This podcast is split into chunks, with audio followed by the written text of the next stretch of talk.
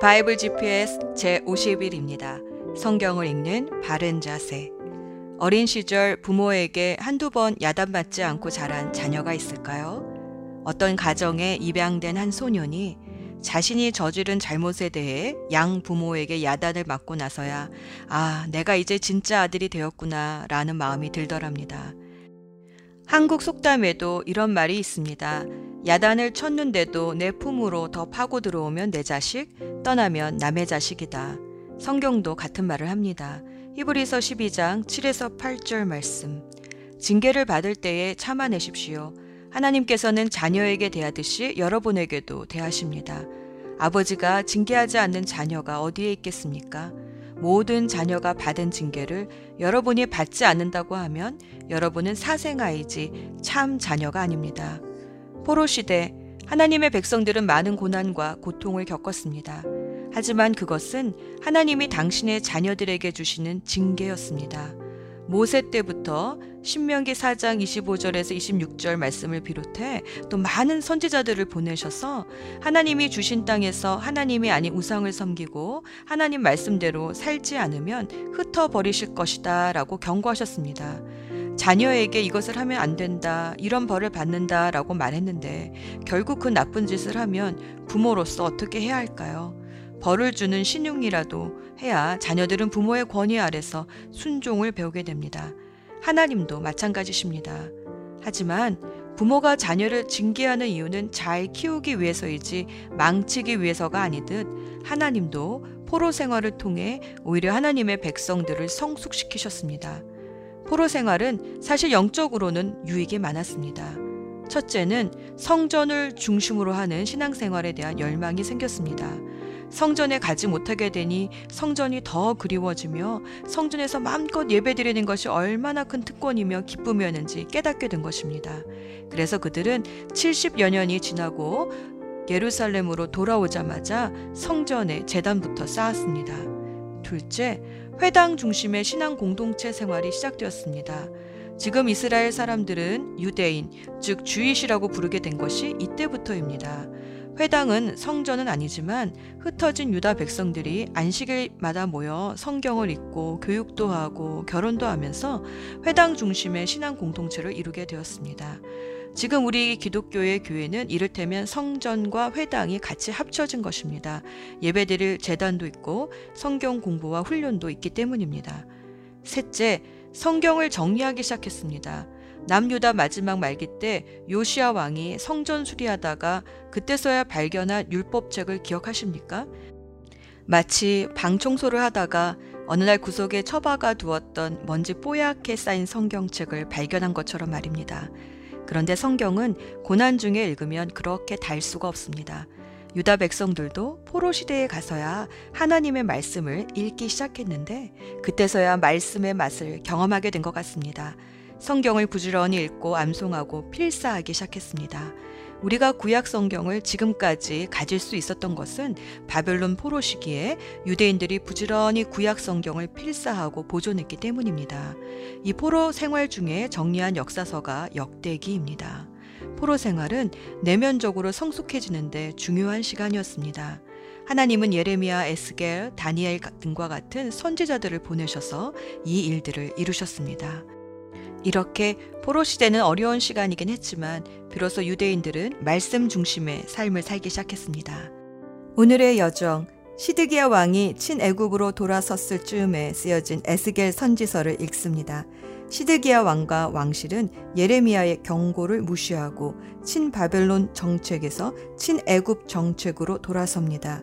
이런 시기에 예레미야는 예루살렘에 임한 하나님의 심판을 예언했다면 에스겔은 바벨론에서 포로 유대인들을 대상으로 하나님이 보여주시는 비전을 예언합니다.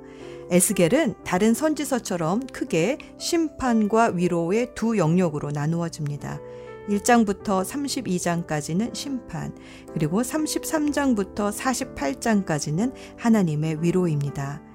다시 세분화해 보면 1장부터 3장까지는 부르심, 4장부터 24장까지는 예루살렘의 심판과 그 이유, 25장부터 32장까지는 주변 국가들의 임할 하나님의 심판, 그리고 33장부터 48장까지는 이스라엘의 마른 뼈 군대 환상과 다시 재건될 성전의 blueprint 등을 통해 다시 회복될 이스라엘의 미래를 예언합니다. 예레미야가 눈물의 선지자였다면 에스겔은 미래를 향한 비전을 선포한 선지자입니다. 하지만 비전에 앞서 하나님은 예루살렘을 심판하실 수밖에 없는 이유를 다양한 환상을 통해 보여주십니다. 먼저 보여주신 환상은 예루살렘 성전에서 자행된 온갖 우상 숭배입니다. 그래서 에스겔은 예루살렘 성전에 있어야 할 하나님의 영광을 바벨론 그발 강가에서 보았던 것입니다. 에스겔 11장 16절에서 하나님은 온갖 우상 숭배로 더러워진 예루살렘 성전을 떠나 오히려 바벨론에서 포로 생활을 하고 있는 유다 백성들의 성소가 되어 주시겠다고 하십니다. 그리고 이들에게 새 영을 부어 주어 굳은 마음을 제거하고 부드러운 마음을 주어 하나님께로 돌아오게 하시겠다 약속해 주십니다. 한편 예루살렘에서는 거짓 선지자들이 하나님의 임박한 심판을 무시하고 거짓 평강을 예언하므로 백성들에게 회개할 기회마저 빼앗아 갑니다. 하지만 하나님은 나는 누구든지 죽는 것을 즐거워하지 않는다. 회개하여라. 그러면 살 수 있다. 라고 에스겔 18장 32절에서 말씀하시며 예루살렘과 이스라엘의 죄악상을 여러 가지 비유와 이미지로 보여주십니다.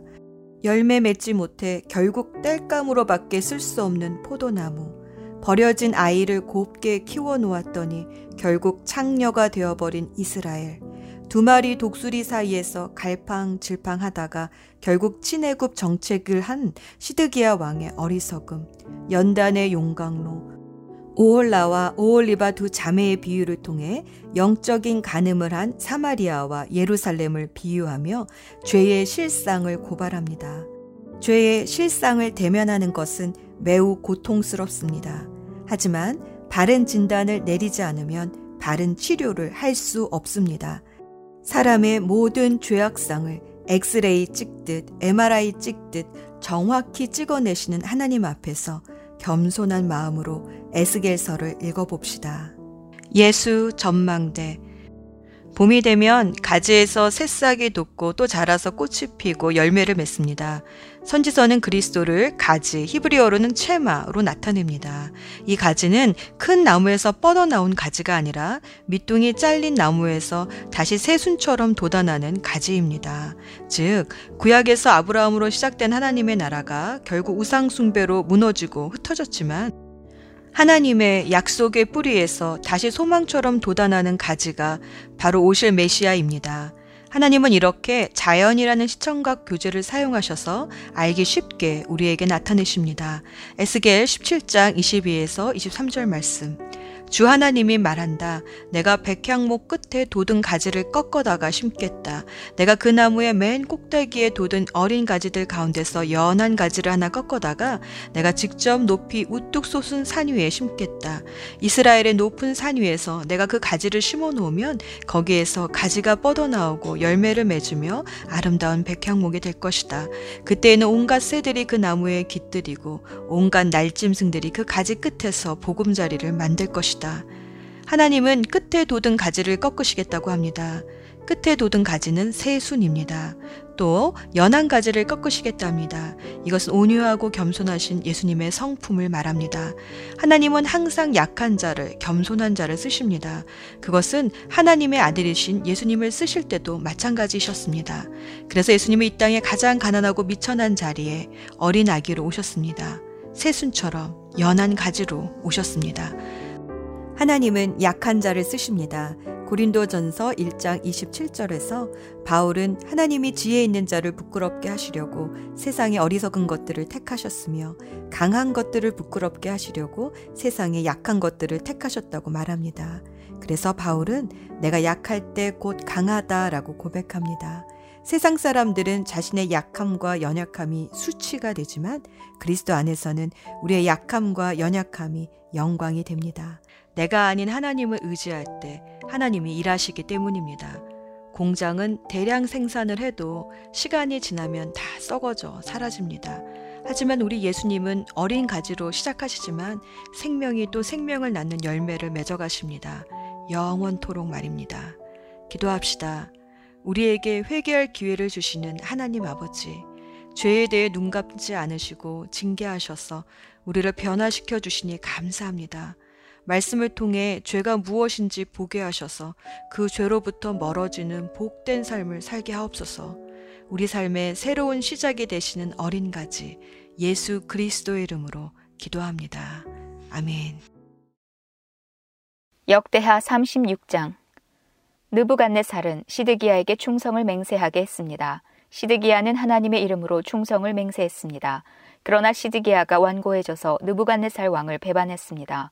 그는 이스라엘의 하나님이신 여호와의 말씀을 들으려 하지 않았습니다. 뿐만 아니라 지도자인 제사장들과 유다 백성도 점점 악해졌습니다. 그들은 다른 나라들의 악한 것을 본받았습니다. 여호와께서는 예루살렘의 성전을 거룩하게 하라고 말씀하셨지만 지도자들은 성전을 더럽혔습니다. 그들의 조상이 하나님이신 여호와께서는 자기 백성과 성전을 불쌍히 여기셔서 계속 예언자들을 보내어 백성에게 경고하셨습니다. 그러나 그들은 하나님의 예언자들을 비웃었으며 하나님의 말씀을 미워했습니다. 또한 예언자들의 말씀을 듣지 않았습니다. 마침내 하나님께서 자기 백성에게 노하셨습니다. 아무도 여호와의 노를 멈추게 할 수 없었습니다. 에스겔 8장 6년 여섯째 달 5일에 유다 장로들과 함께 집에 앉아 있었는데 주 여호와의 능력이 내게 임하였다.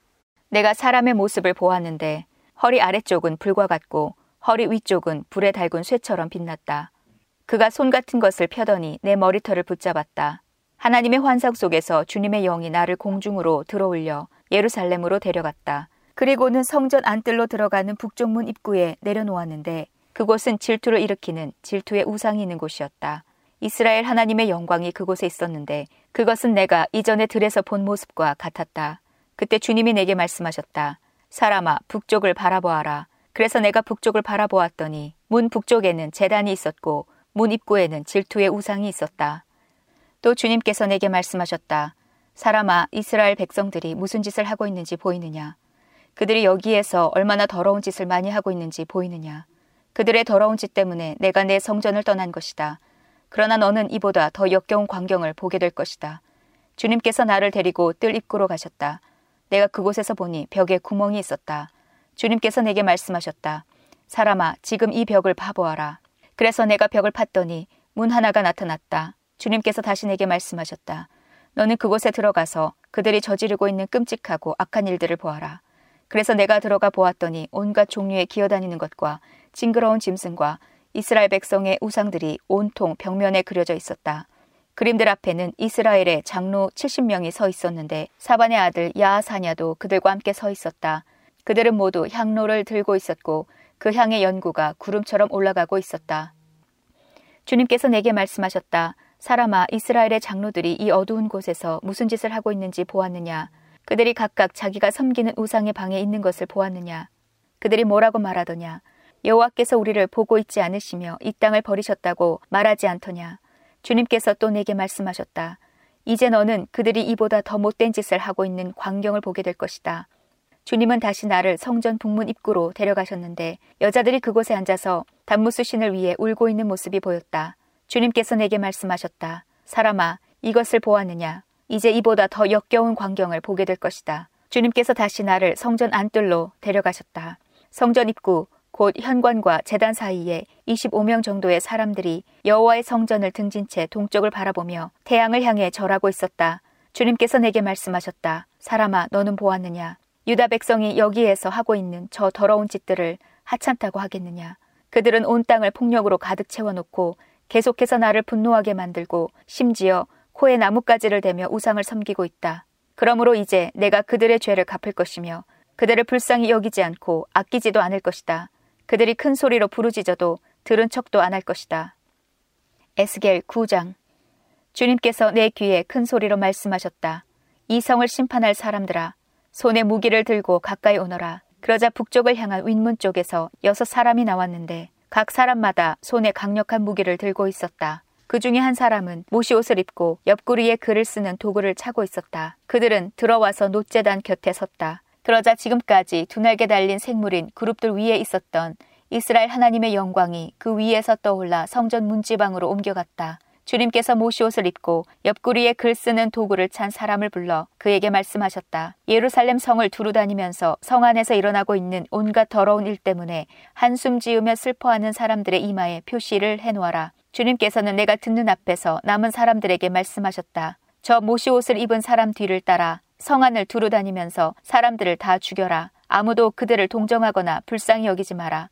노인이나 청년이나 처녀나 아이들이나 부녀자나 가릴 것 없이 다 죽여라. 그러나 이마에 표시가 있는 사람은 건드리지 마라. 내 성소에서부터 시작하여라. 그러자 그들은 성전 안에 있던 장로들부터 죽이기 시작했다. 주님께서 그 사람들에게 말씀하셨다. 성전을 더럽히고 사람들의 시체로 뜰을 가득 채워라. 이제 가거라. 그러자 그 사람들이 밖으로 나가 성 안에 있는 사람들을 죽이기 시작했다. 그들이 백성을 죽이고 있는 동안 나는 홀로 남아 있었다. 땅에 엎드려 주님께 부르짖었다. 오 주 여호와여 예루살렘을 향해 이처럼 진노를 쏟아부으시니 이스라엘의 남은 자들마저 다 죽이시렵니까? 주님께서 내게 대답하셨다. 이스라엘과 유다 백성의 죄가 너무 크다. 땅은 살인자들이 흘린 피로 가득하고 성은 온통 불법 투성이다. 그런데도 사람들은 여호와께서 이 땅을 버리시고 쳐다보시지도 않는다고 말한다. 그러므로 내가 그들을 동정하거나 불쌍히 여기지 않을 것이다. 그들이 저지른 악한 행위대로 돌려주겠다. 모시옷을 입고 옆구리에 글 쓰는 도구를 찬 사람이 주님께 보고했다. 주님께서 명령하신 대로 모든 일을 다 마쳤습니다. 에스겔 10장 내가 보니 두 날개 달린 생물인 그룹들의 머리 위로 창공이 있었고 그 위로 청옥으로 된 보좌 같은 것이 보였다. 하나님께서 모시옷을 입은 사람에게 말씀하셨다. 너는 구름 및 바퀴 사이로 들어가서 생물들 사이에 있는 숯불을 두 손 가득 움켜쥐고 이 성 위에 뿌려라. 그는 내가 보는 앞에서 그곳으로 들어갔다. 그 사람이 들어갈 때 그룹들은 성전 남쪽에 서 있었고 구름이 안대를 가득 채우고 있었다.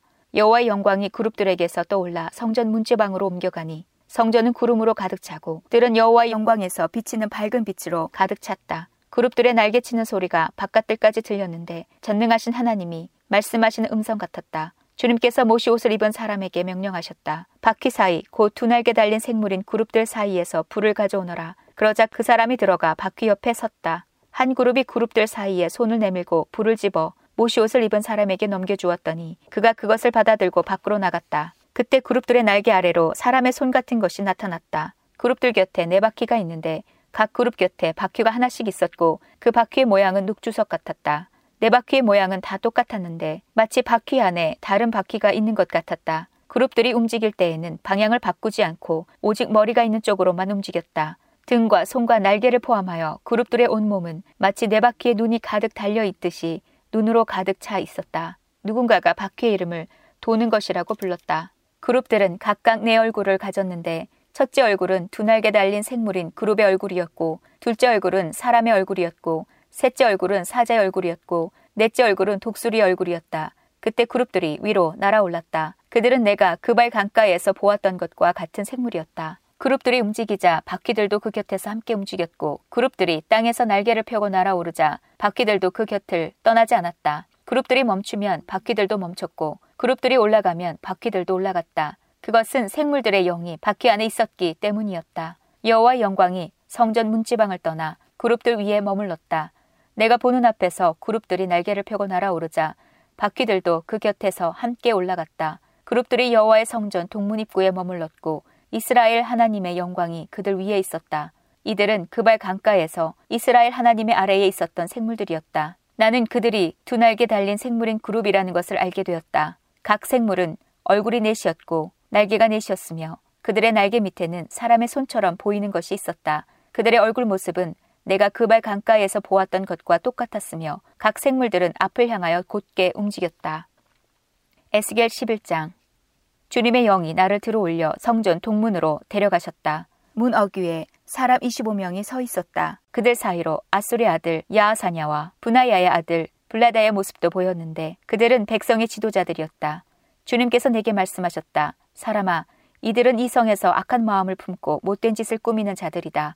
그들이 말하기를 아직 집을 지을 때가 되지 않았다. 이 성은 소치고 우리는 고기다. 라고 한다. 그러므로 사람아, 그들을 향해 심판을 예언하고 또 예언하여라. 그때 주님의 영이 내게 오셔서 다음과 같이 전하라고 말씀하셨다. 여호와께서 이렇게 말씀하신다. 이스라엘 백성아, 너희가 그런 말을 하지만 나는 너희가 무슨 생각을 하는지 다 안다. 너희는 이 성에서 수많은 사람을 죽였고 그 시체로 거리를 메웠다. 그러므로 내가 말한다. 이 성은 소치고 너희가 그곳에 던져버린 시체들은 고기이다. 그러나 나는 너희를 이 성에서 쫓아내겠다. 나주 여호와가 말한다. 너희가 칼을 두려워하므로 내가 너희에게 칼을 보내겠다. 내가 너희를 이 성에서 끌어내어 다른 나라 사람들에게 넘겨주고 박해를 받게 하겠다. 너희는 칼로 말미암아 죽을 것이다. 내가 너희를 이스라엘 국경에서 심판하겠다. 그때 너희는 내가 여호와라는 것을 알게 될 것이다. 이 성은 너희의 소치되지 않고 너희는 이 성의 고기가 되지 않을 것이다. 내가 너희를 이스라엘 국경에서 처벌하겠다. 그때에 너희는 내가 여호와라는 것을 알게 될 것이다. 너희는 내가 만든 법대로 살지 않고 내 규례를 지키지 않았다. 오히려 너희 주변에 있는 나라들과 똑같이 살았다. 내가 예언하는 사이에 분야의 아들 블레디아가 죽었다. 그래서 내가 땅에 엎드려 큰 소리로 외쳤다. 주 여호와여, 이스라엘 백성 가운데 살아남은 자마저 완전히 없애시렵니까? 여호와께서 내게 말씀하셨다. 사람아, 예루살렘의 주민들이 내 친척 너와 같이 포로가 된 이스라엘 백성들에게 여호와께서 당신들을 멀리 떠나셨다. 이제 이 땅은 우리의 재산이 되었다라고 한다. 그러므로 너는 그들에게 주 여호와의 말씀을 알려라. 내가 비록 너희를 여러 민족들 가운데로 쫓고 사방에 흩어 놓았지만 너희가 쫓겨간 나라에서 내가 잠시 동안 그들의 성소가 되어 주겠다. 너는 또 그들에게 주 여호와의 말씀을 전하여라. 내가 여러 민족들 가운데서 너희를 다시 모아드리겠다. 여러 나라에 흩어진 너희를 데려와 이스라엘 땅을 다시 너희에게 주겠다. 그러면 그들이 그 땅으로 가서 그곳에 온갖 더럽고 추악한 우상들을 제거할 것이다. 내가 그들에게 한 마음을 주고 새 영을 넣어 주겠다. 돌같이 굳은 마음을 제거하고 살같이 부드러운 마음을 주겠다. 그러면 그들이 내 규례대로 살고 내 법을 지킬 것이다. 그들은 내 백성이 되고 나는 그들의 하나님이 될 것이다. 그러나 악하고 역겨운 우상을 따르는 자에게는 그들이 행한 대로 갚아주겠다. 나 주 여호와의 말이다. 그때에 두 날개 달린 생물인 그룹들이 날개를 들었고 바퀴들은 그 곁에 있었다. 이스라엘 하나님의 영광이 그 위에 있었다. 여호와의 영광이 성 안에서 떠올라 성의 동쪽 산 위에 머물렀다. 환상 가운데 주님의 영이 나를 들어올려 바빌로니아로 끌려간 포로들이 있는 곳으로 데려가셨다. 그런 뒤에 나는 환상에서 깨어났다. 나는 여호와께서 내게 보여주셨던 모든 것을 잡혀온 사람들에게 이야기해 주었다. 에스겔 13장 여호와께서 내게 말씀하셨다. 사람아, 지금 거짓 예언하고 있는 이스라엘의 예언자들을 향해 말하여라. 자기들 마음대로 예언하는 자들에게 말하여라. 너희는 여호와의 말씀을 들어라.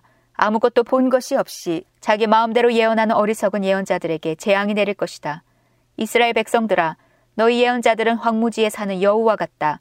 너희 성벽에 구멍이 뚫리고 무너질 것 같은데도 그들은 그곳을 고치려 하지 않았다. 그러니 그 성이 어떻게 여호와의 날에 전쟁을 견딜 수 있겠는가? 너희가 보는 환상은 거짓이며 너희가 하는 예언 역시 가짜다. 내가 너희를 보낸 적이 없는데도 너희는 내가 말했다고 하면서 자기들 말이 이루어지기를 바란다. 너희는 나의 이름을 빌어 거짓 환상과 속이는 예언을 하지만 나는 그렇게 예언하라고 말한 적이 없다. 그러므로 나 주 여호와가 또 말한다. 너희가 거짓 환상을 보고 속이는 말을 하니 내가 가만히 놔두지 않겠다. 나 주 여호와의 말이다. 내가 헛된 환상을 보고 거짓 예언을 하는 예언자들을 칠 것이다. 그들의 이름은 내 백성의 명단에 적혀 있지 않을 것이며 이스라엘 백성의 호적에도 기록되지 않을 것이다. 그들이 이스라엘 땅에 들어가지 못할 것이니 그때에 그들이 내가 주 여호와라는 것을 알게 될 것이다. 그들이 벌을 받게 되는 것은 내 백성을 잘못된 길로 인도하고 평화가 없는데도 평화가 있는 것처럼 말했기 때문이다. 이스라엘 백성들이 벽을 허술하게 쌓아도 겉에 회치를 해서 굳건하게 보이게 했기 때문이다. 그러므로 벽에 회치를 하여 단단하게 보이려 하는 자들에게 그 벽이 무너질 것이라고 말하여라. 비가 격렬하게 올 것이다. 내가 주먹만한 우박을 내리고 폭풍을 보내어 벽을 무너뜨릴 것이다. 벽이 무너져 내리면 백성들은 회칠한 벽이 어디로 갔냐고 물을 것이다. 그러므로 나 여호와가 말한다. 내가 분노하여 폭풍을 보내고 진노하여 비를 내리고 우박을 쏟아부어 벽을 무너뜨리겠다. 너희가 수고하여 회칠한 벽을 내가 무참히 허물어 그 바닥이 드러나게 하겠다. 벽이 무너져 너희가 그 밑에 깔려 죽을 것이니 그때의 너희는 내가 여호와라는 것을 알게 될 것이다. 내가 이처럼 벽과 벽에 회칠한 사람들을 내리친 후에 이렇게 말할 것이다. 벽이 없어졌다. 그리고 벽에 회칠한 사람들도 없어졌다. 예루살렘에 대해 예언하면서 평화가 없는데도 평화의 환상을 본 이스라엘의 예언자들도 없어졌다. 나 주 여호와의 말이다. 너 사람아, 너는 내 백성 가운데서 자기 마음대로 예언하는 여자들을 바라보고 그들을 향하여 심판을 예언하여라. 주 여호와께서 이렇게 말씀하신다. 팔목에 부적을 매다는 여자들과 길고 작은 온갖 너울을 만들어 사람들을 덫에 빠뜨리는 자들에게 재앙이 있을 것이다. 너희는 내 백성의 목숨을 노리면서 너의 목숨은 지키려 하느냐? 너희는 보리쌀 한 움큼과 빵 몇 조각을 벌기 위해 내 백성 가운데서 나를 욕되게 했다. 너희는 거짓말을 고지 듣는 내 백성에게 거짓말을 하여 죽어서는 안 될 사람들을 죽이고 죽어야 할 사람들을 살렸다. 그러므로 나 주 여호와가 말한다. 너희가 새들을 유인하듯이 사람들을 유인하는데 사용하는 부적들을 내가 너희 팔목에서 떼어버리겠다. 그리고 너희가 새처럼 덫을 놓아 유인했던 사람들을 풀어주겠다. 너희가 쓰고 다니던 너울도 찢어버려 너희 손에서 내 백성을 구해낼 것이다. 그들이 다시는 너희의 소나기에 붙잡히지 않을 것이니 그때에 너희는 내가 여호와라는 것을 알게 될 것이다. 의로운 사람의 마음을 슬프게 한 것은 내가 아니었다. 거짓말로써 의로운 사람의 마음을 근심하게 한 사람은 너희다. 너희는 악한 사람을 부추겨서 그들이 가고 있는 악한 길에서 돌이키지 못하게 했다. 그들이 목숨을 건지지 못한 것은 너희들 때문이었다. 그러므로 너희가 다시는 헛된 환상을 보지 못하고 거짓 예언을 못할 것이다. 내가 내 백성을 너희의 소나귀에서 건져낼 것이니 그때의 너희는 내가 여호와라는 것을 알게 될 것이다.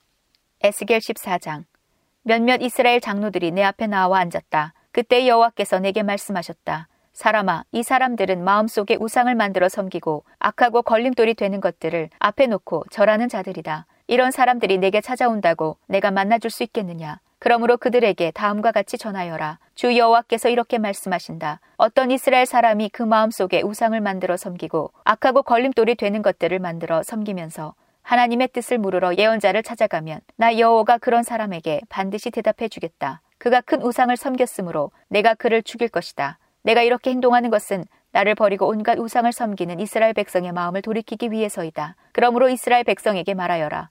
주 여호와께서 이렇게 말씀하신다. 회개하여라. 우상을 섬기는 일에서 돌아서라. 내가 미워하는 모든 일을 멀리하여라.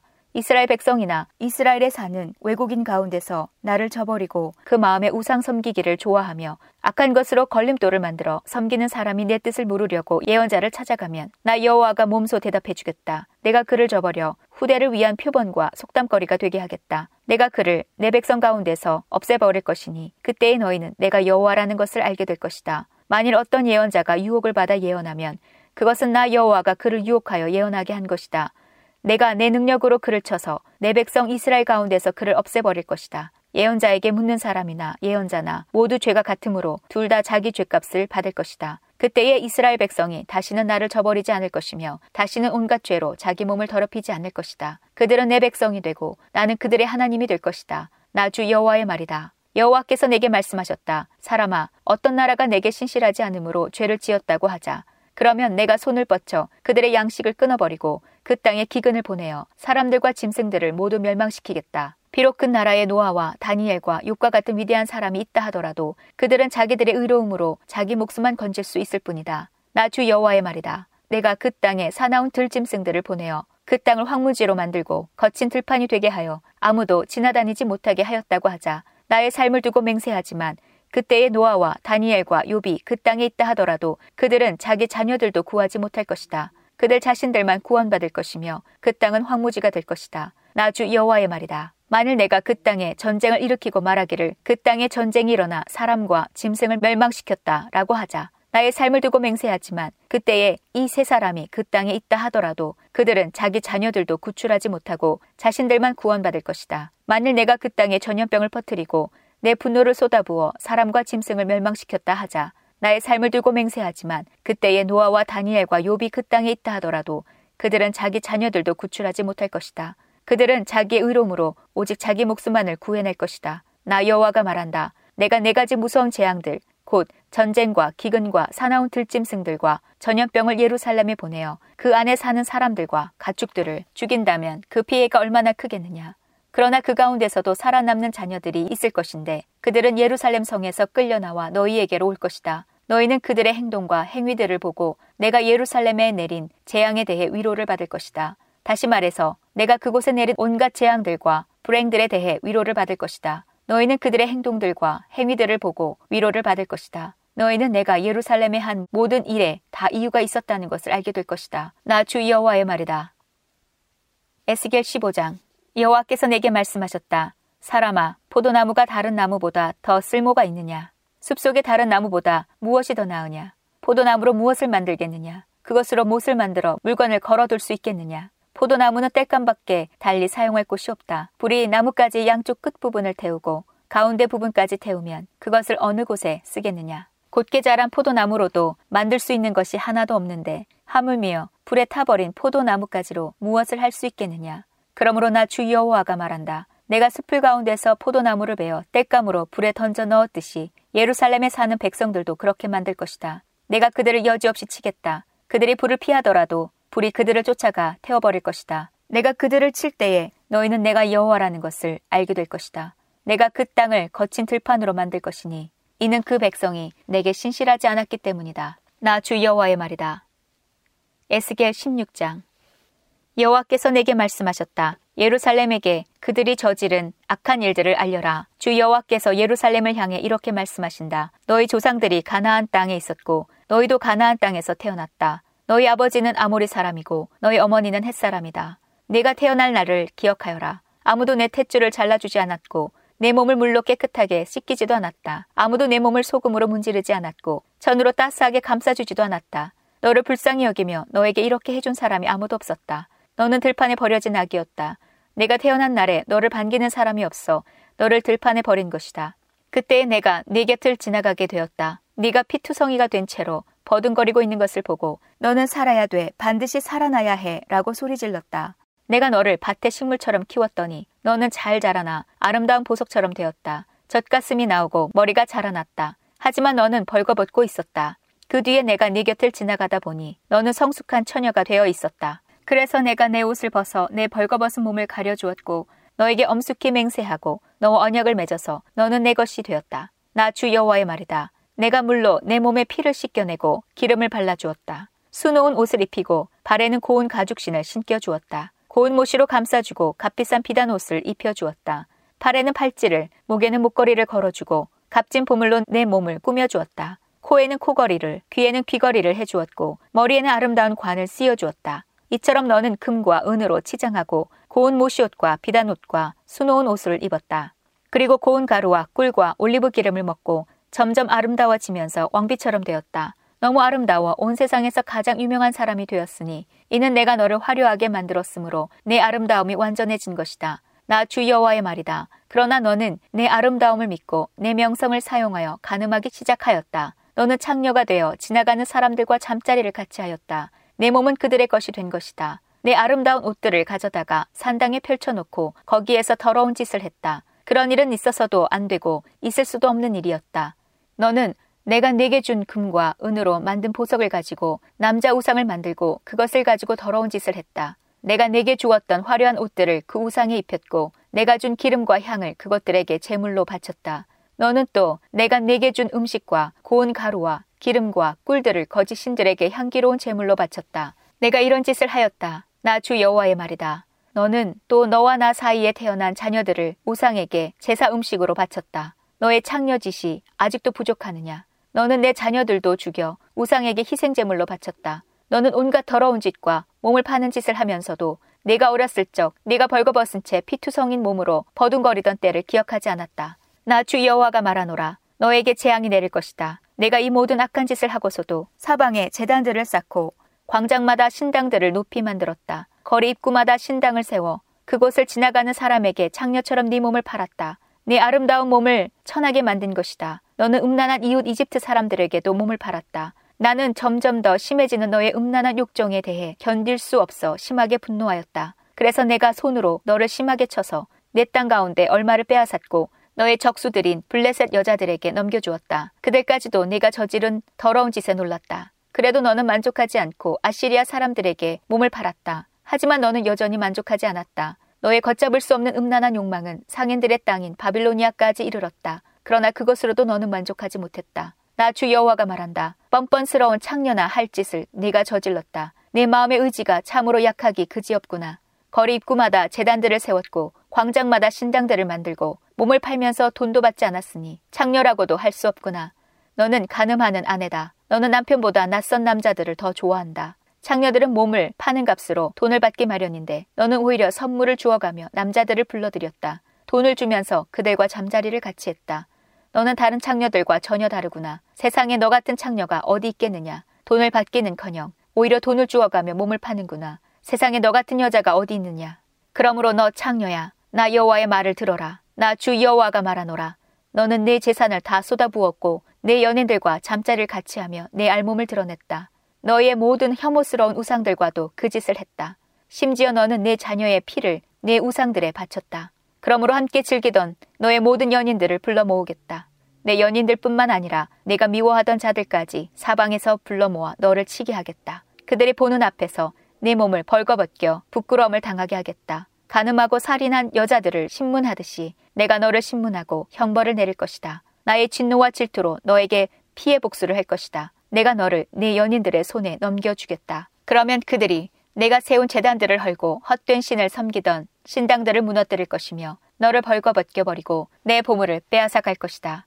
그들이 무리를 데려와 너를 향해 돌을 던지고 칼로 찌를 것이다. 내 집을 불로 태우고 다른 여자들이 보는 앞에서 너를 벌할 것이다.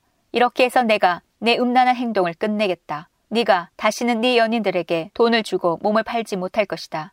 그때에야 비로소 너를 향한 내 분노가 풀리겠고 더 이상 내 일 때문에 질투하지 않을 것이며 내 마음이 평온을 되찾아 다시는 노여워하지 않을 것이다.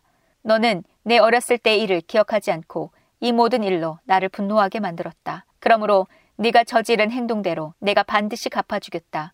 내가 혐오스러운 모든 짓을 저지르고도 그 위에 음란한 죄를 더하지 않았느냐. 나 주 여호와의 말이다. 사람마다 너를 두고 그 어머니의 그 딸이라는 속담을 말할 것이다. 너는 자기 남편과 자녀들을 싫어하던 내 어머니와 닮았다. 그리고 자기 남편과 자식들을 미워하던 내 언니들과도 닮았다. 내 어머니는 헨 여자이고 내 아버지는 아모리 남자이다. 내 언니는 딸들과 함께 북쪽에 사는 사마리아이고 내 아우는 딸과 함께 남쪽에 사는 소돔이다. 너는 그들보다 더 타락하여 그들이 가는 길보다 한 걸음 더 나갔고 그들이 저지른 악한 행동보다 더 심하게 행동했다. 나 주 여호와가 말하노라. 내 삶을 두고 맹세하지만 내 아우 소돔과 그 딸들도 너와 내 딸들처럼 그렇게 악하지는 않았다. 내 아우 소돔의 죄는 다음과 같다. 소돔과 그의 딸들은 거만하였다. 많이 먹어서 살찌고 평안했지만 다른 사람들에 대해선 무관심했다. 가난하고 어려운 사람들을 돕지 않았다. 소돔과 그의 딸들은 교만했고 내 앞에서 혐오스러운 짓들을 저질렀다. 그래서 너희가 아는 것처럼 내가 그들을 쫓아냈다. 사마리아는 내가 저지른 죄의 절반도 죄를 짓지 않았다. 너는 그들보다 혐오스러운 짓을 더 많이 저질렀다. 내가 저지른 혐오스러운 짓 때문에 내 언니와 아우는 오히려 착한 사람으로 보일 정도였다. 너에 비하면 내 언니와 아우가 저지른 죄는 가벼운 심판을 받았다. 그러므로 너는 부끄러움을 느껴야 할 것이다. 내가 저지른 죄가 너무 혐오스럽기 때문에 그들은 오히려 착한 사람처럼 보였다. 그만큼 내 죄가 무거운 것이다. 그러므로 내가 부끄러운 줄 알고 수치를 당함이 마땅하다. 그러나 내가 소돔과 그 딸들의 명예를 회복시켜 주겠다. 사마리아와 그 딸들의 운명도 회복시켜 주겠다. 그리고 그들과 함께 너도 회복시켜 주겠다. 그때에 너는 수치를 당하고 내가 저지른 모든 짓 때문에 부끄러워질 것이다. 내가 저지른 죄가 너무 커서 내 언니와 아우가 오히려 위로를 받을 것이다. 내 아우 소돔과 그 딸들이 옛 지위를 다시 찾을 것이며 내 언니 사마리아와 그 딸들도 옛날에 누렸던 지위를 회복할 것이다. 그리고 너와 내 딸들도 옛 지위를 다시 누리게 될 것이다. 내가 교만하던 때에 너는 내 아우 소돔을 무시했었다. 즉, 내 죄가 드러나기 전에는 내 아우 소돔을 무시했었다. 그런데 이제는 아람 여자들과 그 이웃들이 너를 조롱하고 블레셋 여자들까지 너를 욕한다. 내 주변에 있는 모든 사람들이 너를 경멸한다. 너는 내가 저지른 음란한 죄와 혐오스러운 일들에 대해 무거운 책임을 지게 될 것이다. 나 여호와의 말이다. 나 주 여호와가 말한다. 너는 내 맹세를 무시하고 언약을 깨뜨렸으므로 내가 행한 대로 내가 너에게 갚아주겠다. 그러나 나는 내 어린 시절에 너와 맺은 내 언약을 기억하고 너와 영원한 언약을 맺겠다. 그러면 너는 내가 내 언니와 아우를 맞아들일 때에 내가 한 일들을 기억하고 부끄러워할 것이다. 내가 그들을 내 딸들로 삼아줄 것이나 너와 맺은 내 언약 때문에 그들을 주는 것은 아니다. 자, 내가 너와 언약을 세우리니 그때에 너는 내가 여호와라는 것을 알게 될 것이다. 내가 한 모든 일들을 내가 용서해 줄 때에 너는 옛일을 기억하고 부끄럽고 창피하여 다시는 입을 열지도 못할 것이다. 나 주 여호와의 말이다. 에스겔 17장 주님께서 내게 말씀하셨다. 사람아 수수께끼와 비유를 이스라엘 백성에게 말하여라. 그들에게 말하기를 주 여호와의 말씀에 날개가 크고 깃은 길며 털이 수북하고 색깔이 화려한 독수리 한 마리가 레바논으로 날아가 백향목 꼭대기에 올라앉아 연한 가지를 꺾어 가지고 상인들의 땅으로 가져갔다. 그리고 그것을 상인들의 마을에 심었다. 그리고 독수리는 그 땅에서 씨를 가져다가 물가에 심은 버드나무처럼 비옥한 땅에 심었다. 그러자 심은 씨앗이 자라 땅 위에 낮게 퍼진 싱싱한 포도나무가 되었다. 그 가지들은 독수리를 향해 뻗었고 그 뿌리는 독수리 아래쪽으로 뻗었다. 거기에서 굵고 가는 온갖 가지들이 자라고 새로운 잎새들이 나왔다. 또 날개가 크고 깃이 많은 큰 독수리 한 마리가 있었다. 그런데 그 포도나무가 뿌리를 그 독수리 쪽으로 뻗기 시작했다. 그 독수리에게서 더 많은 물을 받으려고 가지들도 그 독수리를 향해 뻗어나갔다. 그 포도나무를 물가에 비옥한 땅에 심은 것은 가지를 무성하게 하고 많은 열매를 맺어 풍성한 포도나무가 되게 하기 위함이었다. 너는 그들에게 주 여호와께서 다음과 같이 말씀하신다고 전하여라. 그 포도나무는 더 뻗어나가지 않을 것이다. 첫 번째 독수리가 그 뿌리를 뽑고 그 열매를 따먹으면 포도나무가 시들어 버리고 연한 새싹들도 말라 죽을 것이다. 그 포도나무를 뿌리채 뽑는데 많은 힘이나 사람이 필요하지 않을 것이다. 그 포도나무를 다른 곳에 다시 심어도 살아나지 못할 것이다. 동풍이 불어오면 완전히 시들어 죽어버릴 것이다. 자라던 그 땅에서 말라버릴 것이다. 여호와께서 다시 내게 말씀하셨다. 저 반역하는 백성에게 이 모든 것이 무엇을 뜻하는지 아느냐 하고 묻거라. 바빌로니아 왕이 예루살렘에 와서 왕과 귀족들을 붙잡아 바빌론으로 데려갔다. 그는 왕족 중 한 사람을 세워 언약을 맺고 충성할 것을 맹세하게 했다. 또 그는 이스라엘의 지도자들도 붙잡아갔다. 이는 이스라엘을 힘없는 나라로 만들어 다시는 강한 나라가 되지 못하게 하고 바빌로니아 왕과 맺은 언약을 지켜야만 살아남을 수 있게 한 것이었다. 그런데도 이스라엘 왕은 이집트로 사신들을 보내어 말과 많은 군인들을 보내달라고 함으로써 바빌로니아 왕을 배반하였다. 이스라엘 왕이 살아남을 수 있겠는가? 그런 일을 한 사람이 피할 수 있겠느냐? 언약을 어기고도 피할 수 있겠느냐? 나 주 여호와가 말하노라. 나의 삶을 두고 맹세하지만 그는 바빌론에서 죽는다. 바빌로니아 왕이 그를 이스라엘 왕으로 세웠지만 그가 맹세를 어기고 바빌로니아 왕과 맺은 언약을 깨뜨렸으므로 그는 바빌론 땅에서 죽을 것이다. 바빌론 사람들이 토성을 쌓고 예루살렘을 공격하여 많은 사람을 죽이려 할 때 이집트 왕은 강한 군대와 많은 군사들이 있어도 이스라엘 왕을 돕지 않을 것이다. 이스라엘 왕은 언약을 어김으로써 맹세를 업신여겼다. 그는 손을 들고 바빌로니아 왕에게 충성을 맹세했지만 이 모든 일을 했으므로 형벌을 피할 길이 없을 것이다. 그러므로 나 주 여호와가 말한다. 나의 삶을 두고 맹세하지만 내 맹세를 무시하고 내 언약을 깨뜨린 이스라엘 왕에게 반드시 보복할 것이다. 내가 그 위에 그물을 쳐서 내 덫에 걸리게 하고 그를 바빌론으로 끌고 가서 내게 대항한 모든 죄를 심판하겠다. 도망가는 모든 군사들은 칼에 맞아 죽을 것이며 살아남은 사람들도 바람에 날려 흩어질 것이다. 그때에 너희는 나 여호와가 말했다는 것을 알게 될 것이다. 나 주 여호와가 말한다. 내가 백향목 꼭대기에서 어린 가지 하나를 꺾어다가 심겠다. 나무 꼭대기 가지 끝에서 연한 가지를 꺾어 높고 큰 산 위에 심겠다. 내가 그 가지를 이스라엘의 높은 산 위에 심으면 그 가지가 무성해지고 많은 열매를 맺어 큰 백향목이 될 것이다. 온갖 새들이 그 나무에 둥지를 틀고 나뭇가지 사이에 보금자리를 만들어 살 것이다. 그때 내가 높은 나무는 낮추고 낮은 나무는 높이고 푸른 나무는 마르게 하고 마른 나무는 무성하게 하는 여호와인 줄 알게 하겠다. 나 여호와가 말했으니 그대로 이루어질 것이다. 에스겔 18장 여호와께서 내게 말씀하셨다. 이스라엘 땅에 아버지가 신포도를 먹었으므로 자녀의 이가 시다라는 속담이 떠도니 그것이 어떻게 된 일이냐. 나 주 여호와가 말한다. 나의 삶을 두고 맹세하지만 너희가 다시는 이스라엘에서 이 속담을 쓰지 못하게 될 것이다. 모든 생명은 다 내 것이다.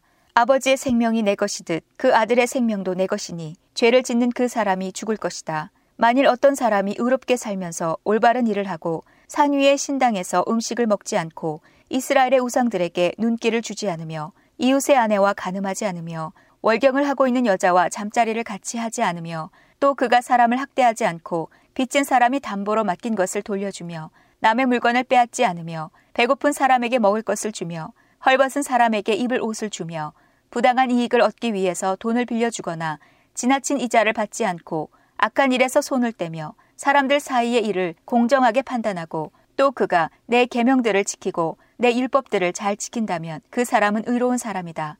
그는 반드시 살 것이다. 나 주 여호와의 말이다. 그런데 이 사람에게 선한 일을 하나도 하지 않고 사람을 죽이는 난폭한 아들이 있다고 하자 그의 아버지와는 반대로 이러한 죄들을 이 아들이 저질렀다 하자 곧 그가 산 위의 신당에서 음식을 먹거나 이웃의 아내와 잠자리를 같이 하거나 또 가난하고 어려운 사람을 학대하거나 남의 것을 강도질하거나 빚진 사람이 담보로 맡긴 것을 돌려주지 않거나 우상들에게 눈길을 주거나 혐오스런 일들을 하거나 또 옳지 못한 이익이나 지나친 이자를 바라고 돈을 빌려 주었다고 한다면 이 아들이 살 수 있겠느냐? 아니다. 그는 살 수 없다. 그가 이 모든 혐오스러운 일들을 저질렀으므로 그는 반드시 죽어야 할 것이다. 자기 피는 자기에게로 돌아가야 한다. 그런데 그에게 아들이 있다 하자 자기 아버지가 저지른 모든 죄를 보고도 아버지처럼 살지 않고 산 위의 신당에서 음식을 먹지 않으며 이스라엘의 우상들에게 눈길을 주지 않으며 이웃의 아내와 잠자리를 같이 하지 않으며 또 사람을 학대하지 않으며 돈을 빌려줄 때 담보를 받지 않고 남의 물건을 빼앗지 않으며 배고픈 사람에게 음식을 주고 헐벗은 사람에게 옷을 주며 또 그가 악한 일에서 손을 떼며 돈을 빌려줄 때에 높은 이자나 부당한 이익을 얻으려 하지 않으며 내 율법대로 살아가며 내 규정들을 잘 지킨다고 한다면 그 사람은 자기 아버지의 죄 때문에 죽지 않고 반드시 살 것이다. 하지만 그의 아버지는 옳지 못한 방법으로 남의 돈을 빼앗고 형제의 것을 훔쳤으며 그의 백성 가운데서 좋지 않은 일을 했으므로 그는 자기 죄 때문에 죽을 것이다. 그런데 너희는 아버지가 죄를 지었는데 왜 아들이 벌을 받지 않느냐고 묻는다. 그러나 아들은 옳고 바른 일을 했으며 내 규례들을 잘 지켰으므로 반드시 살 것이다. 죄를 짓는 바로 그 사람이 죽을 것이다. 아버지의 죄 때문에 아들이 벌을 받는 일은 없을 것이다. 또 아들의 죄 때문에 아버지가 벌을 받는 일도 없을 것이다. 이는 의로운 사람의 의는 그 사람의 것이며 악한 사람의 악도 자기의 몫이기 때문이다. 하지만 악한 사람이라도 자기가 저지른 온갖 죄로부터 돌아서서 내 모든 규례들을 지키며 의롭고 올바른 일을 한다면 그는 죽지 않고 반드시 살 것이다. 그가 저지른 잘못들은 잊혀질 것이다. 그가 행한 의로운 행동들 때문에 그는 살 것이다. 나는 악한 사람이 죽는 것을 즐거워하지 않는다. 나 주 여호와의 말이다. 나는 그가 그 악한 길에서 돌아서서 살기를 바란다. 그러나 의로운 사람이 그의 의로움에서 돌아서서 죄를 짓고 악한 사람들처럼 혐오스러운 일들을 저지른다면 그가 살 수 있겠느냐? 그가 한 모든 의로운 일들은 다 잊혀질 것이다. 그가 의로운 길에서 돌아서서 죄를 지었으므로 그는 자기의 죄 때문에 죽을 것이다. 그런데도 너희는 주님의 방식은 공정하지 않다고 불평한다. 이스라엘 백성아, 들어라. 내가 공정하지 않더냐. 오히려 너희가 하는 일이 공정하지 못하다. 의로운 사람이 의로운 길에서 돌아서서 죄를 짓는다면 그는 죽을 것이다. 그는 죄를 지었기 때문에 죽는 것이다.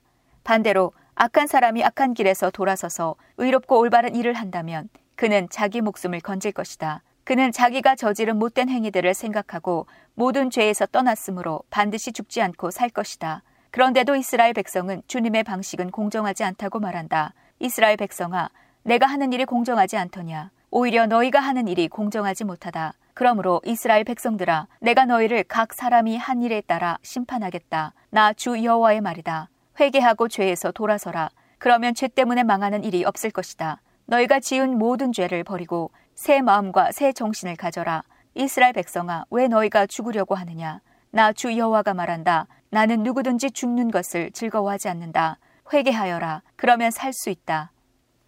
에스겔 20장 7년째 되는 해 다섯째 달 10일에 이스라엘의 장로들 가운데 몇 사람이 여호와의 뜻을 물으러 내 앞에 와 앉았다. 그때 여호와께서 내게 말씀하셨다. 사람아, 이스라엘의 장로들에게 전하여라. 주 여호와께서 다음과 같이 말씀하신다. 너희가 내 뜻을 물으려고 왔느냐? 나 주 여호와가 말하노라. 나의 삶을 두고 맹세하지만 나는 너희가 묻는 것을 허락하지 않겠다. 너 사람아, 내가 그들을 재판하겠느냐? 내가 그들을 심판하겠느냐? 그러면 그들의 조상이 저지른 혐오스러운 짓들을 그들에게 알려주어라. 여호와께서 이렇게 말씀하셨다. 내가 이스라엘을 선택하던 날에 내가 손을 들고 야곱의 자손에게 맹세하였고 이집트 땅에서 그들에게 나타나 나를 알렸다. 손을 들고 그들에게 내가 여호와 너희 하나님인 것을 맹세했다. 그때에 내가 그들을 이집트에서 이끌어내고 그들에게 내가 고른 땅, 곧 젖과 꿀이 흐르는 땅이요. 모든 땅 중에서 가장 좋은 땅을 주겠다고 약속했다. 내가 또 그들에게 너희 각 사람은 혐오스러운 우상들로부터 눈을 떼라. 이집트의 우상들로 너희 몸을 더럽히지 마라. 나는 여호와 너희 하나님이다라고 말했다. 그러나 그들은 나를 반역하고 내 말을 듣지 않았다. 그들은 더러운 우상을 제거하지 않았고 이집트의 우상들에게서 떠나지 않았다. 그래서 나는 이집트 땅에 사는 그들을 향해 내 분노를 쏟아부어야겠다고 생각했다. 그러나 나는 내 이름을 위하여 이스라엘 백성이 살고 있던 여러 나라들 앞에서 내 평판이 더럽혀지지 않게 했다. 나는 그 나라들이 보는 앞에서 이스라엘 백성을 이집트에서 이끌어내어 내가 누구인가를 이스라엘 백성에게 알려주었다. 그래서 나는 그들을 이집트에서 이끌어내어 광야로 들어갔다. 그곳에서 나는 지키기만 하면 살 수 있는 규례와 율법을 일러 주었다. 나는 또 그들에게 안식일도 주었다. 그것은 그들과 나 사이의 징표였다. 안식일은 나 여호와가 그들을 구별하여 거룩하게 했다는 것을 알게 하려고 준 것이었다. 그러나 이스라엘 백성은 광야에서 나에게 반역했다. 그들은 지키기만 하면 살 수 있는 내 규례를 따르지 않고 내 율법을 거절했다. 그들은 내 안식일도 더럽혔다. 그래서 그들에게 진노를 쏟아부어 그들을 광야에서 멸망시켜야겠다고 생각했다. 그러나 나는 내 이름을 위하여 그렇게 하지 않았다. 나는 내가 이스라엘 백성을 이집트에서 이끌어내는 것을 본 여러 나라들 앞에서 내 명예가 더럽혀지지 않게 했다. 그리고 나는 손을 들고 광야에서 이스라엘 백성에게 맹세하였다. 그것은 내가 그들에게 주겠다고 한 땅, 곧 젖과 꿀이 흐르는 땅이요. 모든 땅 중에서 가장 좋은 땅으로 그들을 인도하지 않겠다는 맹세였다. 이는 그들이 내 율법을 버리고 내 규례를 따르지 않을 뿐만 아니라 내 안식일을 더럽혔기 때문이다. 그들의 마음은 우상에게 있었다. 그러나 그들을 보자 불쌍한 마음이 생겨 그들을 광야에서 멸망시키지 않았다. 광야에서 나는 그들의 자녀들에게 너희는 너희 부모들의 규례를 따르지 말고 그들의 율법을 지키지 마라. 그들이 섬긴 우상들로 너희 몸을 더럽히지 마라. 나는 여호와 너희의 하나님이다. 너희는 내 규례를 따르고 내 율법을 지켜라. 또 내 안식일을 거룩하게 지켜라. 그것이 너희와 나 사이의 표징이 되어 내가 여호와 너희 하나님인 줄 알게 될 것이다. 라고 말했다. 그러나 그 백성도 나를 반역했다. 누구든 지키기만 하면 살 수 있는 내 규례를 따르지 않았고 내 율법을 지키지 않았다. 그리고 내 안식일을 더럽혔다.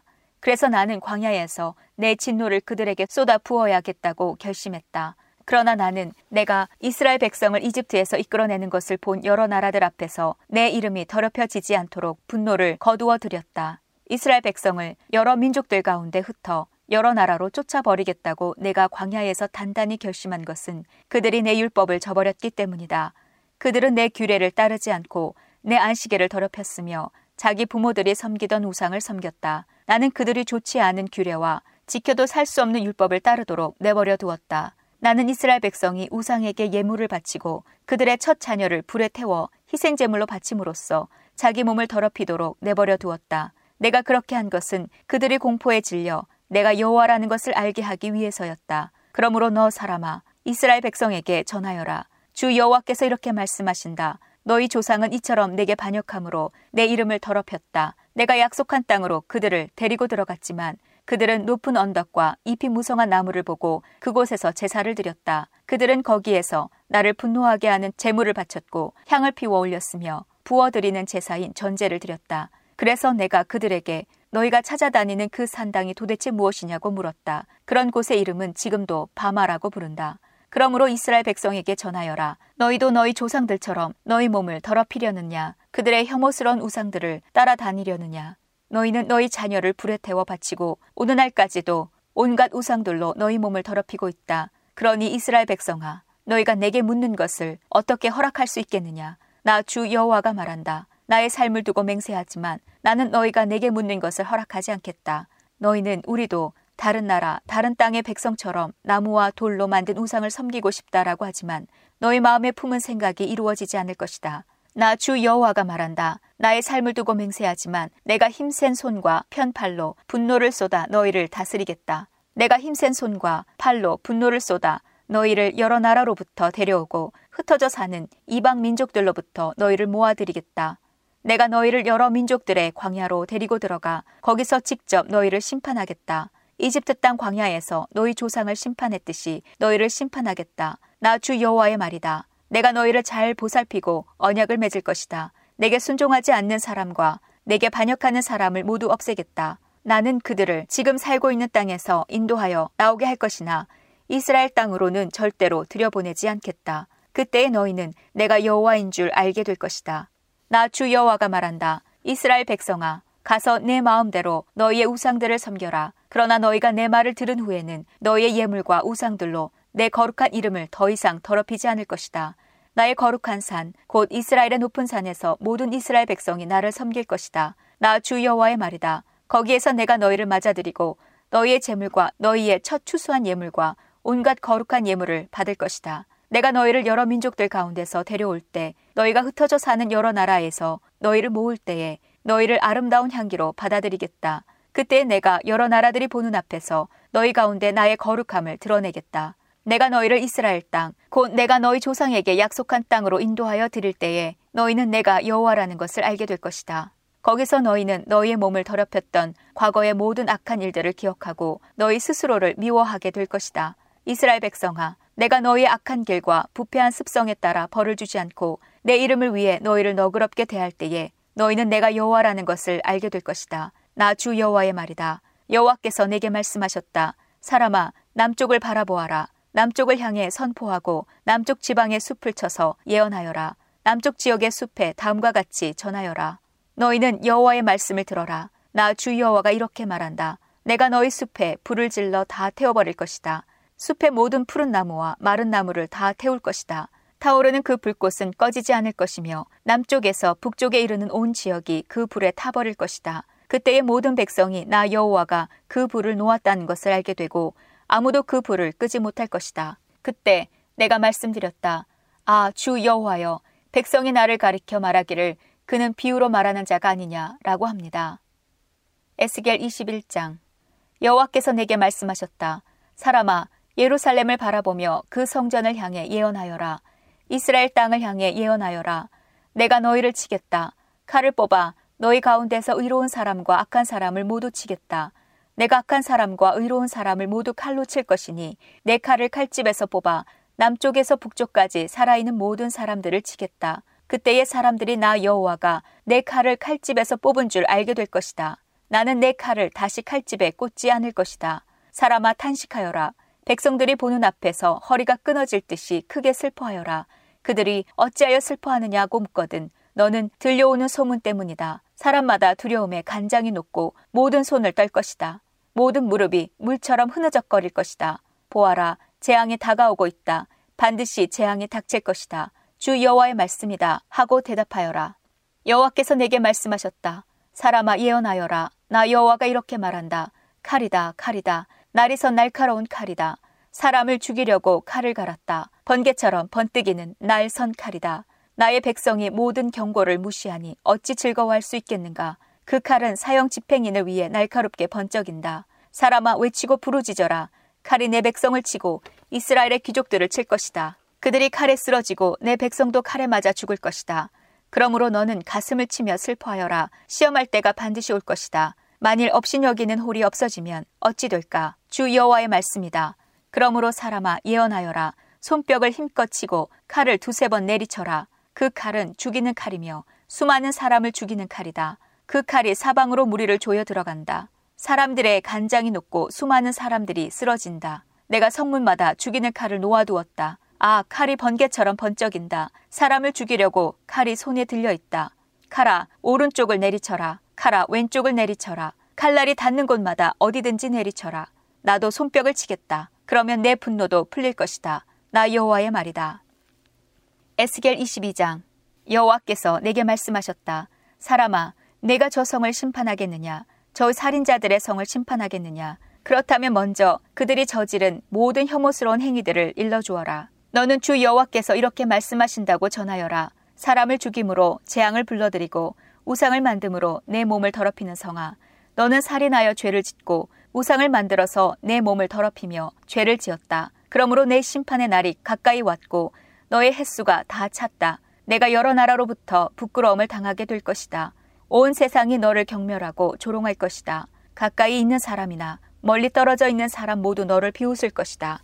너는 악명 높은 도시이며 혼란스러운 성이다. 내 안에 사는 이스라엘의 지도자들이 권력을 사용하여 사람들을 얼마나 많이 죽였는지 보아라.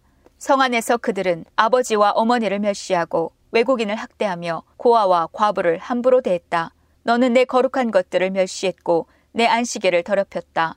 성 안에는 남을 헐뜯고 죽이려는 자들이 있으며 산 위의 신당에서 우상들에게 바친 음식을 먹으며 음란한 짓을 저지르는 사람도 있다. 또 성 안에는 자기 아버지의 아내와 잠자리를 같이 하는 사람이 있으며 월경 중에 있는 여자와 잠자리를 같이 하는 사람도 있다. 또 이웃의 아내와 몹쓸 짓을 하는 사람이 있으며 며느리와 음란한 짓을 하고 누이와 잠자리를 같이 하는 사람도 있다. 돈을 받고 살인을 하는 사람도 있으며 지나친 이자를 받는 사람도 있으며 이웃을 착취함으로 이익을 얻는 사람도 있으니 그들은 나를 잊어버린 것이다. 나 주 여호와의 말이다. 그러므로 불이한 이익을 챙기고 사람을 죽인 너를 내 손으로 치겠다. 내가 너를 처벌하는 날에 너에게 감히 견딜 수 있는 용기와 힘이 있겠느냐? 나 여호와가 말하였으니 반드시 이룰 것이다. 내가 너를 여러 민족들 중에 흩어 쫓아버리고 너의 더러운 것을 없애버릴 것이다. 내가 여러 민족들 앞에서 더럽혀지게 될 때 너는 내가 여호와라는 것을 알게 될 것이다. 여호와께서 내게 말씀하셨다. 사람아, 이스라엘 백성이 내게는 쓸모없는 찌꺼기처럼 되었다. 그들은 은을 정련한 뒤에 용광로 속에 남아있는 구리와 주석, 쇠와 납처럼 되었다. 그러므로 나 주 여호와가 말한다. 너희가 찌꺼기처럼 쓸모없게 되었으므로 내가 너희를 예루살렘에 모을 것이다. 사람이 은과 구리와 쇠와 납과 주석을 모아서 용광로에 넣고 뜨거운 불에 녹이듯이 나도 내 불붙는 진노 속에 너희를 모아 녹여버릴 것이다. 내가 너희를 모아 진노의 불을 내뿜으면 은이 용광로 속에서 녹듯이 너희도 이 성 안에서 완전히 녹을 것이다. 그때 너희는 나 여호와가 진노를 너희에게 쏟아 부었다는 것을 알게 될 것이다. 에스겔 23장 여호와께서 내게 말씀하셨다. 사람아, 한 어머니에게 두 딸이 있었다. 그들은 어렸을 때부터 이집트로 가서 창녀가 되었다. 이 남자 저 남자가 그들의 몸에 손을 대었고 젖가슴을 어루만졌다. 언니의 이름은 오홀라였고 동생의 이름은 오홀리바였다. 그들은 내게 속한 사람이었고 각기 아들과 딸을 낳았는데 오홀라는 사마리아이고 오홀리바는 예루살렘이다. 그런데 오홀라가 나를 버리고 그 연인인 아시리아에게로 갔다. 그들은 푸른색 옷을 입은 총독과 지휘관으로 모두 잘생기고 말을 잘 타는 매력적인 용사들이었다. 오홀라는 아시리아의 모든 높은 사람들과 음란한 짓을 하며 자기가 좋아하는 사람들의 우상들로 몸을 더럽혔다.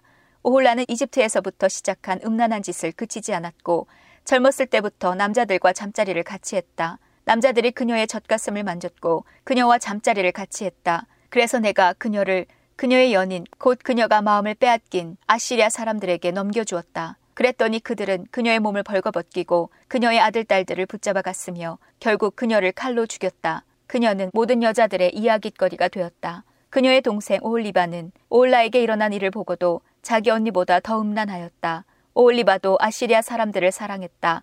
그들은 총독과 지휘관과 군복을 입은 용사들과 기병들로서 모두 잘생겼다. 내가 보니 그녀도 역시 몸을 더럽혔다. 두 여자가 모두 똑같은 길을 걸었던 것이다.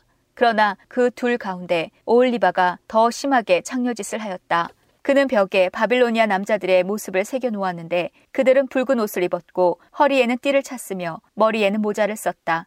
그들은 바빌로니아 출신의 전차 장교들처럼 보였다. 오올리바는 그들을 바라보면서 음란한 생각을 하고 바빌로니아에 있는 그들에게 사람을 보내기까지 하였다. 그러자 바빌로니아 사람들이 와서 그녀와 잠자리를 같이 하여 그녀를 더럽혔다. 그들에 의해 더러워지자 그녀는 그들에게서 실증이나 그들을 떠나게 되었다. 그녀는 이와 같이 드러내놓고 창녀짓을 하였으며 벌거벗은 몸으로 다니기도 하였다. 그래서 내가 그의 언니를 싫어했듯이 그녀도 싫어하게 되었다.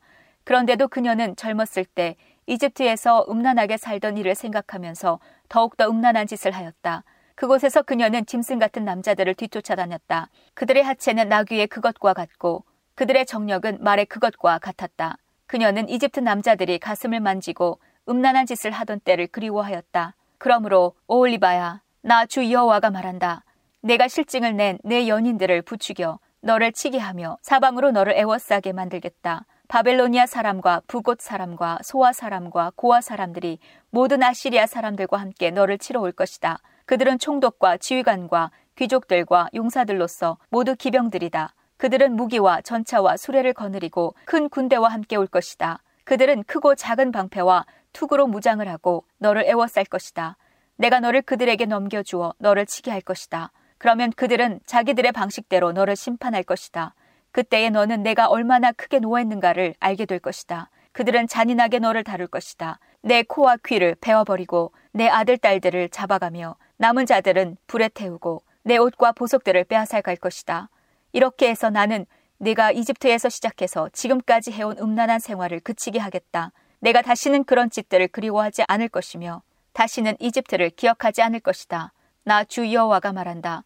나는 내가 실증을 낸 자들에게 즉 네가 미워하는 자들의 손에 너를 넘겨주겠다. 미움으로 가득 찬 그들이 너를 함부로 다루고 내가 열심히 일해서 얻은 것을 빼앗아가며 너를 벌거숭이로 만들 것이니 내가 저지른 모든 죄가 온 세상에 드러날 것이다. 너의 음란한 죄 때문에 이 모든 일이 너에게 일어난 것이다. 내 몸이 더럽혀진 것은 내가 그들의 우상을 섬겼기 때문이다. 언니의 길을 그대로 갔기 때문에 너도 언니가 받은 심판을 받게 될 것이다. 나 여호와가 말한다. 너는 내 언니가 마신 크고 넓은 잔을 마실 것이다. 그 잔이 넘치도록 가득 찼으니 이는 사람들의 조롱과 경멸로 가득 찬 잔이다.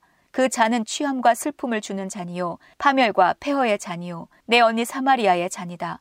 너는 그 잔을 한 방울도 남김없이 다 마실 것이다. 그런 뒤에 너는 그 잔을 깨뜨리고 내 젖가슴을 쥐어 뜯을 것이다. 나 주 여호와의 말이다. 그러므로 나 주 여호와가 말한다. 내가 나를 잊고 내게서 등을 돌렸으므로 내가 저지른 음란과 창녀 짓의 대가를 단단히 치러야 할 것이다. 여호와께서 내게 말씀하셨다. 사람아, 내가 오올라와 오올리바를 심판하겠느냐? 그렇다면 그들이 저지른 혐오스러운 모든 짓들을 일러 주어라. 그들은 가늠하였고 사람을 죽여 그 피가 손에 남아 있다. 그리고 우상과 가늠하였으며 심지어 그들이 내게서 낳은 자녀들까지 불에 태워 우상에게 제물로 바쳤다. 또한 그들은 나에게 이런 짓을 했다. 곧 그들은 내 성전을 더럽혔으며 내 안식일도 더럽혔다. 자기 자녀를 우상에게 바치던 바로 그날에 내 성전에 들어와 내 성전을 더럽혔다. 이것이 그들이 내 성전에서 저지른 짓들이다. 그들은 멀리 사람을 보내어 남자들을 불러들였다. 두 자매는 그들을 맞으려고 목욕을 하고 눈화장을 하고 보석으로 몸을 치장했다. 그리고 그들은 화려한 소파에 걸터 앉아 그 앞에 상을 차려 놓았는데 그 상 위에는 내가 준 향과 기름을 올려 놓았다. 성 안에서 떠들썩한 소리가 들리니 광야 쪽에서 사람들이 술에 취한 채 몰려오고 있었다. 그들은 두 자매의 팔에 팔찌를 끼워주고 머리에는 아름다운 관을 씌워주었다. 그때에 내가 간음으로 달아빠진 여자에 대해 다음과 같이 말했다. 자, 저 여자를 창녀처럼 데리고 놀아보아라. 저 여자는 창녀와 다를 바가 없다. 그들은 그녀들과 잠자리를 같이 했다. 마치 창녀와 잠을 자듯 그들은 그렇게 음란한 오올라와 오올리바와 잠을 잤던 것이다. 그러나 의로운 사람이 나타나 간음을 저지르고 사람을 죽인 이 여인들을 심판할 것이다. 이는 이 여인들은 음란한 짓을 했고 그들의 손에는 피가 묻어 있었기 때문이다. 나 주 여호와가 말한다. 폭도들을 불러 모아 오홀라와 오올리바를 약탈하고 치게 하여 공포와 두려움에 떨게 할 것이다. 폭도들이 돌과 칼로 그들을 칠 것이다. 그리고 그들의 아들, 딸을 죽이고 그들의 집을 불태울 것이다. 이렇게 해서 나는 이 땅의 음란한 짓들을 뿌리째 뽑을 것이다. 그러면 모든 여자들에게 경고가 되어 너희의 음란한 짓을 본받지 않을 것이다. 너희는 음란한 짓에 대한 죄값으로 형벌을 받을 것이며 우상을 섬긴 죄로 심판을 받을 것이다. 그때 너희는 내가 주 여호와라는 것을 알게 될 것이다.